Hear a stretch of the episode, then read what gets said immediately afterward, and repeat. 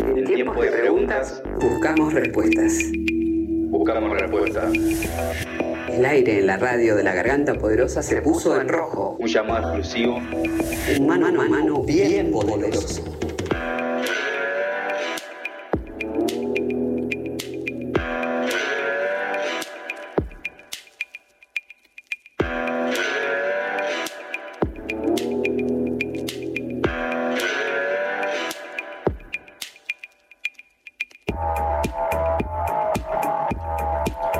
Bueno, siendo las 14 y 25, eh, volvemos acá al aire. Eh, quedamos ahí con, ¿qué sería? Un pequeño, no sé, me comí el bullying por decir Hurlingham en vez de Hurlingham. No, aparte la, no la dijiste- próxima no lo digo más cordobés Hurlingham. como Hurlingham. No dijiste como cordobés, Hurlingham, bien dijiste como algo así como, escuchen, Harlingham. Bueno, Sí, pero- como algo así, era como demasiado. Después lo, lo seguimos debatiendo, no, porque ha- hay para rato acá. Eh, como ya lo anunciábamos, estamos eh, en comunicación para poder hablar con Sebastián Lacunza eh, sobre bueno, un poco de lo que estuvo pasando entre semana, eh, periodismo, eh, comunicación, los medios de comunicación en general. Eh, acá, bueno, quien habla es, Julito, le voy a dar la bienvenida a Sebastián que está del otro lado. ¿No- ¿Nos escuchás, Sebastián? Sí, Julio, ¿qué tal? ¿Cómo Un estás? gustazo. Bueno, yo no te estoy viendo porque estás conectado por Zoom, pero ahora me acerco a una computadora. Eh, acá estoy. Eh, bueno, yo soy Julito de Córdoba Capital, de la Garganta Radio. Acá estoy con Lilian Andrade y con Nelson Santa Cruz. Eh, bueno, un gustazo para, para nosotros y nosotras que, que puedas estar en comunicación acá. Así que gracias por, por eso. Bueno, un gusto grande también estar con Lilian y con Nelson. Bueno, nada, para, para arrancar queríamos charlar un poco también eh, con vos eh, sobre eso, ¿no? Eh, los medios de comunicación, la libertad de prensa.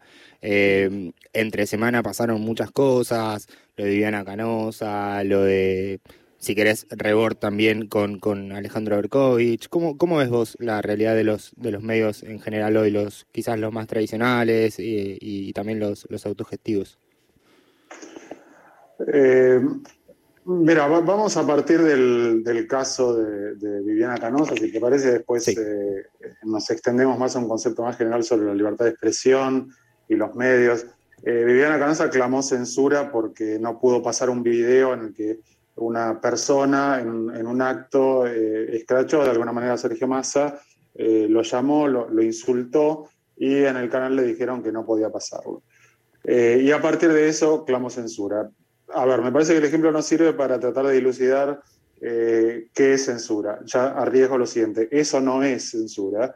Digamos que un medio de comunicación decida delimitar la forma en que se comunica, de la misma manera que ustedes en la producción del programa dijeron, bueno, vamos a este va a ser nuestro lenguaje, más coloquial, más formal, eh, no vamos a insultar, no vamos a agredir, o sí vamos a insultar, o sí vamos a agredir. Son cuestiones de estilo eh, que corresponden a todos los medios de comunicación desde siempre. Que un canal decida no pasar un scratch, que no es que Massa entró a un estadio de fútbol y lo silbó todo el estadio, eh, que en ese caso sería claramente una noticia, sino que alguien produce eso para justamente que se viralice y para que sea tomado por eh, medios de derecha o los medios que fuera, y para que circule en redes sociales. Bueno, eso la verdad que no es una noticia y un canal perfectamente puede decir esto sí, esto no.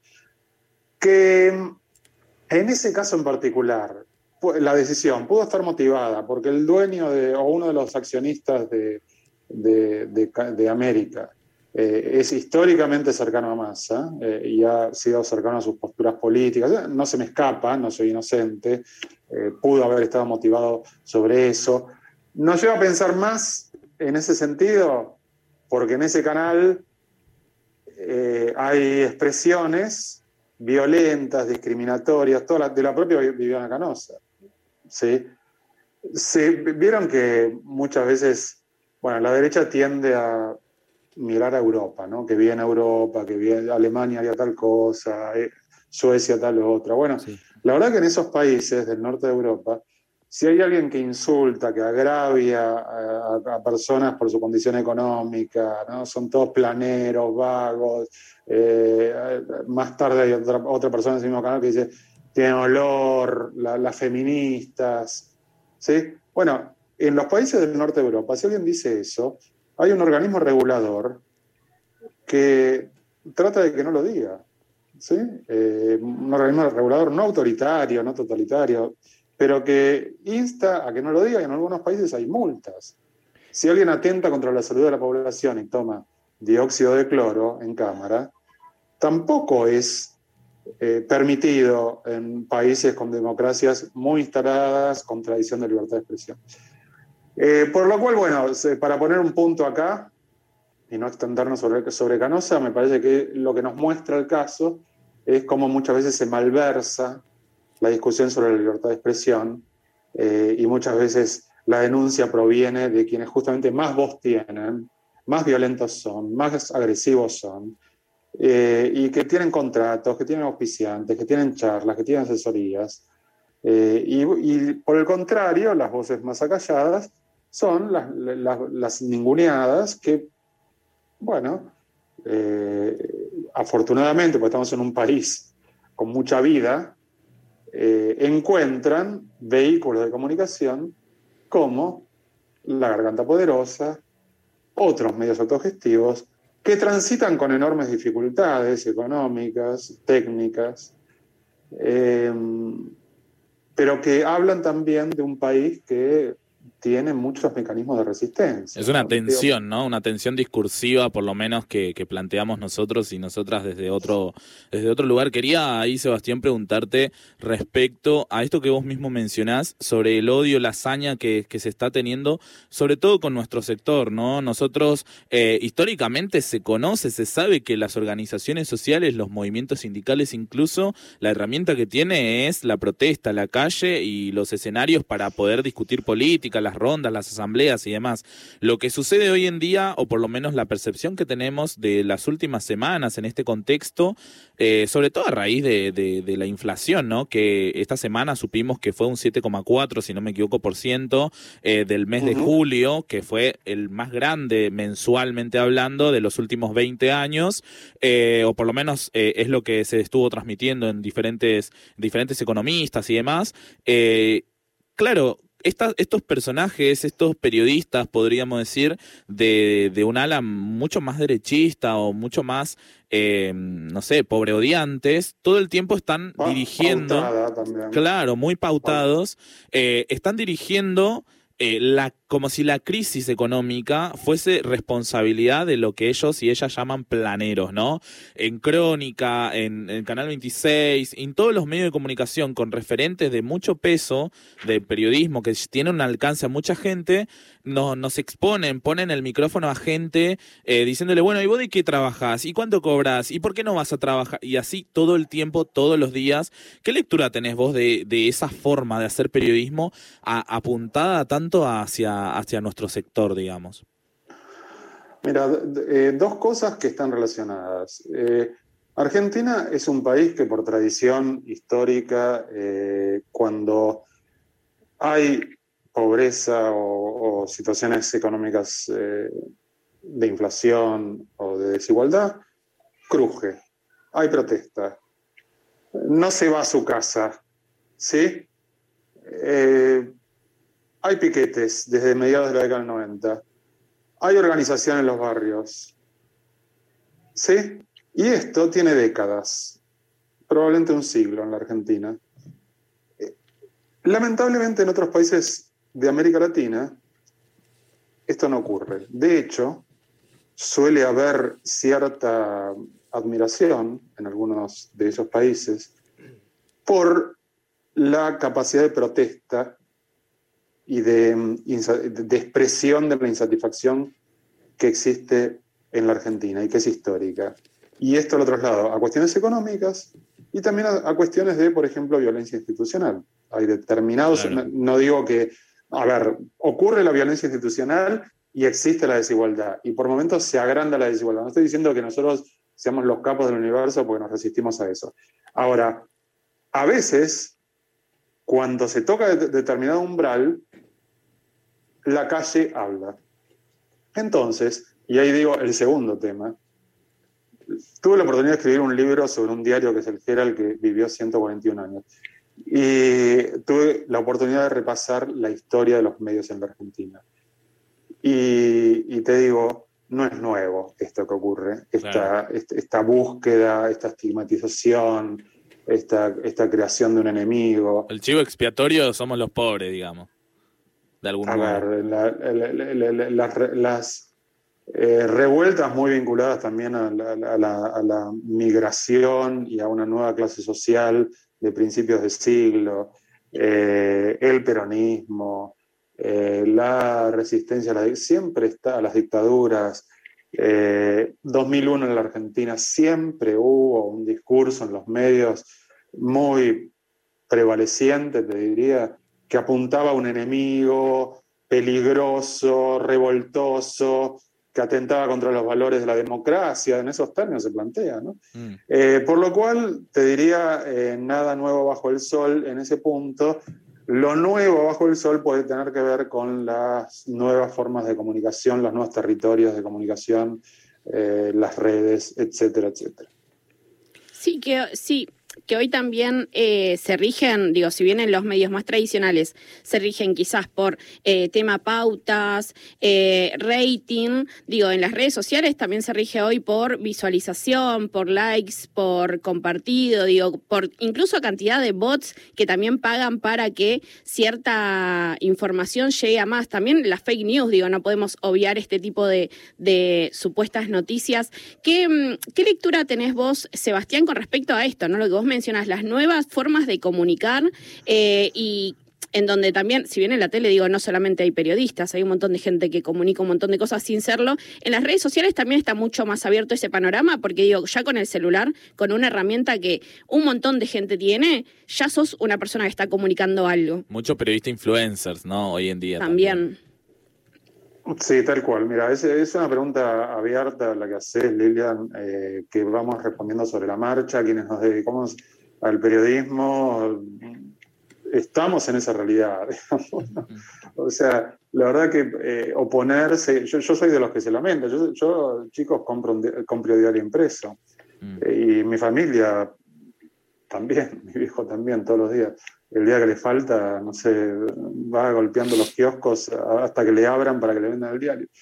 Eh, y, porque, porque creo que el diario impreso tiene valores. Yo, no sé, calculo por, por la voz de ustedes eh, que están debajo de los 30, más o menos. Sí. Sí. Bueno, bueno o sea, la generación de ustedes, el contacto que tuvo con el diario impreso fue más bien escaso, ¿no?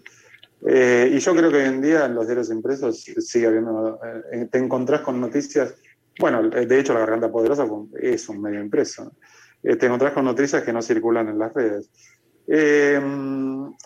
me parece que esos territorios están, que,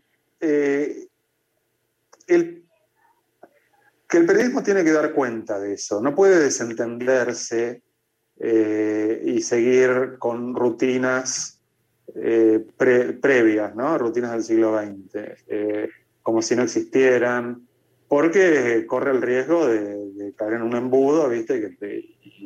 y, por un tema generacional en algún momento quedarse sin lectores.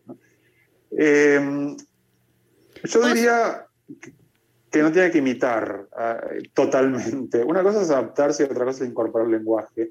y, otra cosa es imitar el lenguaje, la lógica, la forma de comunicación de las redes.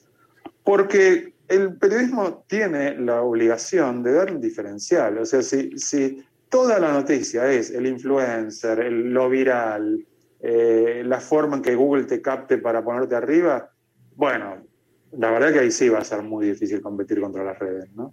Sí, es también esto, ¿no? Bueno, ¿qué, es lo que estás dispuesto a dar para que llegara a más visualizaciones o llegar a más gente?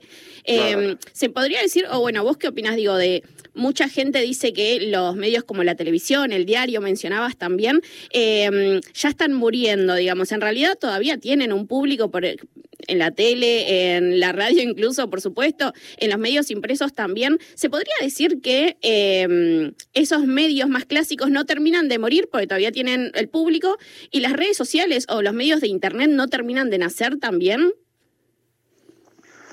Y bueno, vos lo decís en una forma muy interesante, ¿viste? Eh, eh, yo no, no adscribo a los que ya labraron el acta de función de los medios tradicionales, eh, hay un grupo de, en las universidades públicas argentinas de que ustedes los deben conocer, Martín Becerra, Guillermo Mastrini, Santiago Marino, que bueno, que vienen estudiando mucho eso y ellos sostienen lo que vos decís, me parece, básicamente, ¿no? No, no terminan de morir, no, no terminan de nacer. O sea, bueno, sí nacieron porque la verdad que se hicieron negocios, ¿no? Algunas de estas, de estas nuevas narrativas ya, son negocios y muy lucrativos y cambiaron la lógica del negocio, ¿no? Pero, mm, pero bueno, la televisión muere, muere, muere y de repente pega un salto porque encuentra eh, digo, desde programas de entretenimiento, de Tinelli hoy, Tinelli el año pasado lagrimeaba por, para que lo viera eh, alguien y este año parece que está bastante más arriba, eh, y etcétera. Bueno, qué sé yo, a Canosa alguien la veía y la veía por, por, América, la ve, la va a seguir viendo por América 24, etcétera, ¿no? la televisión está, sigue estando, que, que, que mm, digamos, eh, encuentra vehículo en las redes y tiene que encontrar vehículo en las redes eh, y, que de alguna manera se deslocalizó, digamos, ahora para ver, para ver televisión no hace falta encender el canal a esa hora, sino que es posible verlo en otro soporte dos días más tarde, cinco minutos más tarde, etcétera, etcétera. Eh, insisto, em, hay motivos para ser pesimista, Sí, eh, yo no trato de no caer en eso. Eh, ¿Y qué, me pido a mí mismo como periodista y para los medios en los cuales trabajo y para las ediciones que tengo que hacer cuando las tengo que hacer? Eh, es atarme a la... Viste, vos mencionabas anteriormente la discusión de, por, de Rebord por algunas de las entrevistas que hizo, ¿no? y la verdad que a mí me parece que es un periodista, bueno, él no es un periodista, dice que no es un periodista, ¿no? Eh, probablemente lo sea, qué sé yo, que es un periodista, ¿no?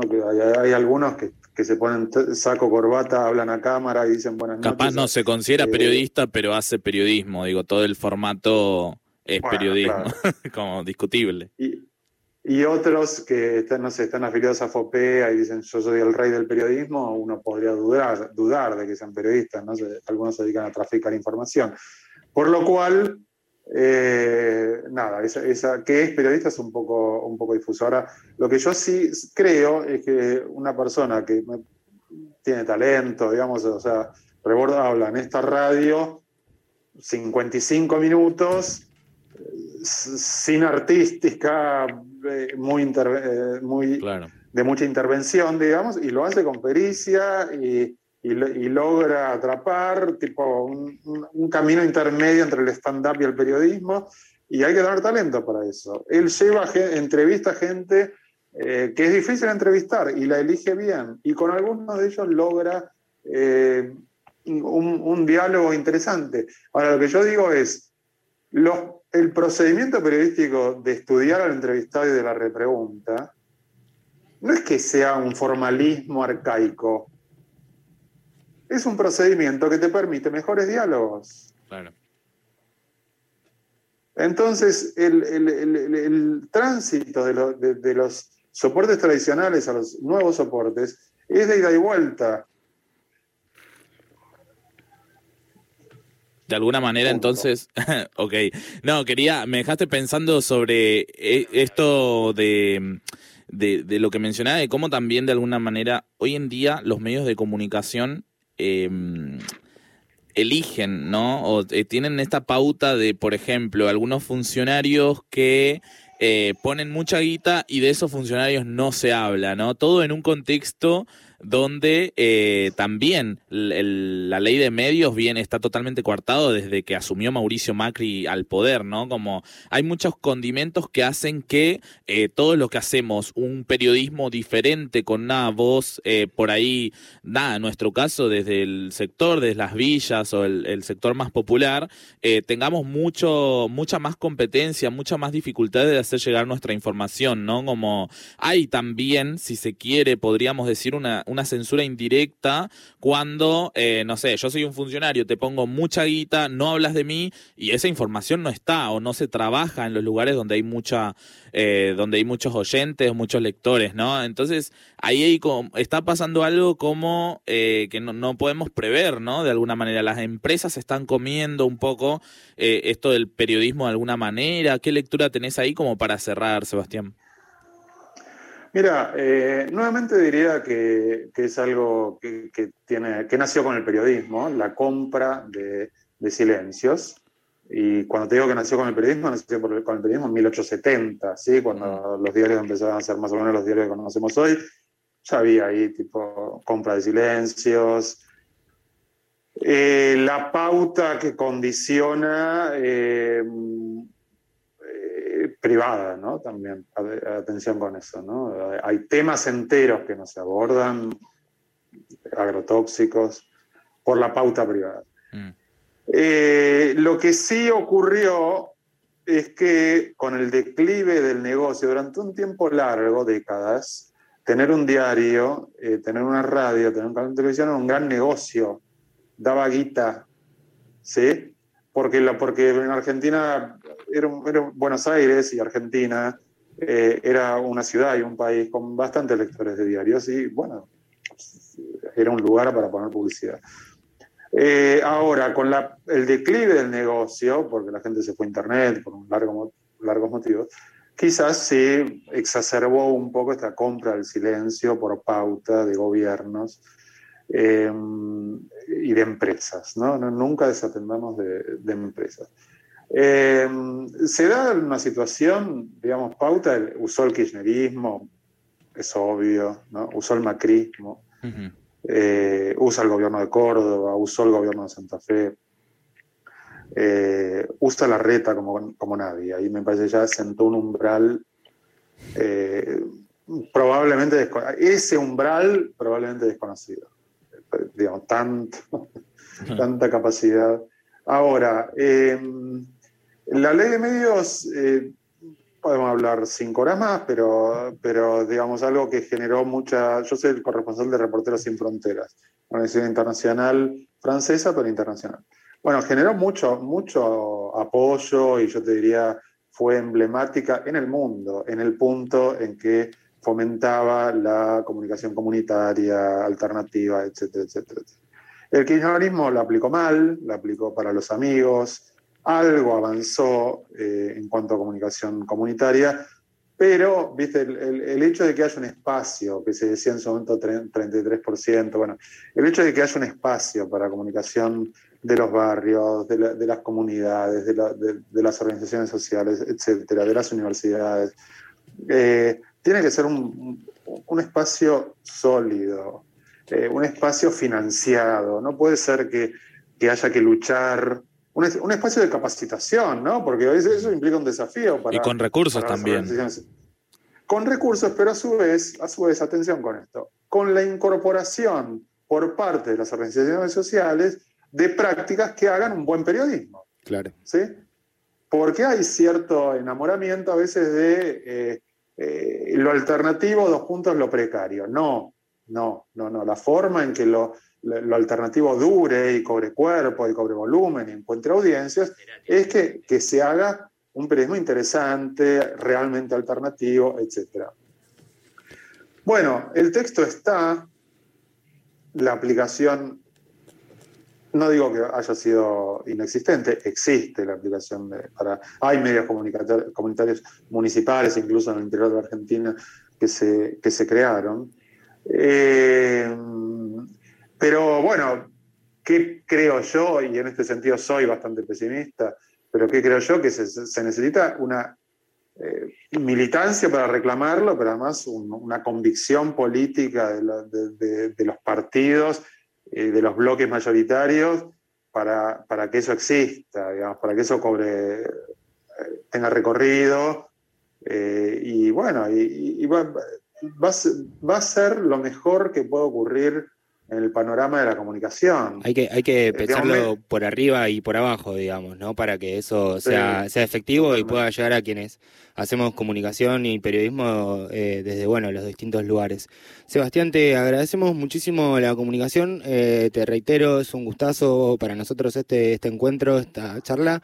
Eh, seguramente en algún momento, no sé, bueno, ahora estamos tomando mate nosotros acá que estamos en persona, pero esperamos pronto poder compartir otro momento con vos, donde, bueno, estos debates puedan eh, seguir profundizándose también que, que hacen bueno a la construcción también de, de la garganta y de la comunicación que, que militamos todos los días. Así que nuevamente este, te agradecemos. Bueno, cuenten conmigo cada vez que sea necesario. Un abrazo grande. Un abrazo.